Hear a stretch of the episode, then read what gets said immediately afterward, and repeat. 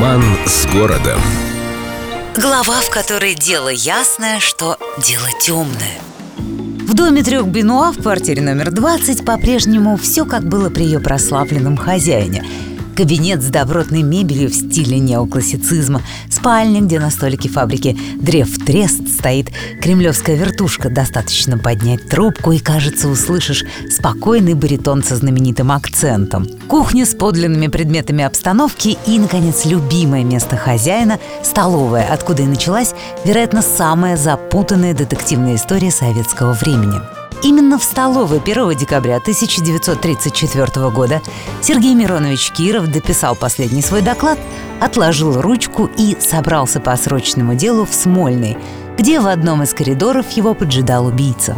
Леонид Николаев выстрелил Кирову в затылок практически в упор и с криками «Отомстил! Отомстил!» попытался застрелиться сам, но на шум отовсюду выбежал народ, убийцу схватили. И с этого момента история Советской Республики, а, возможно, и мировая история, сделала резкий поворот, и начался период, который британские ученые окрестили «большим террором». До сих пор поклонников теории заговора волнует вопрос, так что на самом деле случилось в коридоре Смольного в тот зимний день. Официальный вердикт о террористе-одиночке мало кого устраивает, поэтому версий 3. Заговор троцкистов, бытовая мелодрама с участием балерин, чужих жен, ревности и мести и, наконец, так называемый сталинский заказ. По этой версии выстрел Николаева прозвучал, потому что Киров был харизматиком, душкой и очень хорошо говорил с трибуны.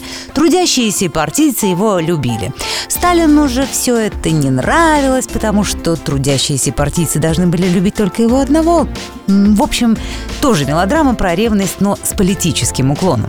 Знающие люди в этом случае ни с кем аккуратненько не спорят, но выражают свое скромное сомнение «ой ли» или что-то в этом роде. Замечая, что Киров, который называл Иосифа Виссарионовича не иначе как гигантом, лучшим кормчем нашей социалистической стройки, очень любил читать. И в его личной библиотеке в том самом доме трех Бенуа сохранилось 20 тысяч разных книг. И среди мемуаров белых эмигрантов, приключенческих романов и исторических трактатов хранится творение главного подозреваемого о Ленине и ленинизме с автографом. На титульном листе рукой Сталина написано «Другу моему и брату любимому» от автора. В общем, до сих пор дело ясное, что дело темное. С любовью к Петербургу. Эльдо-радио.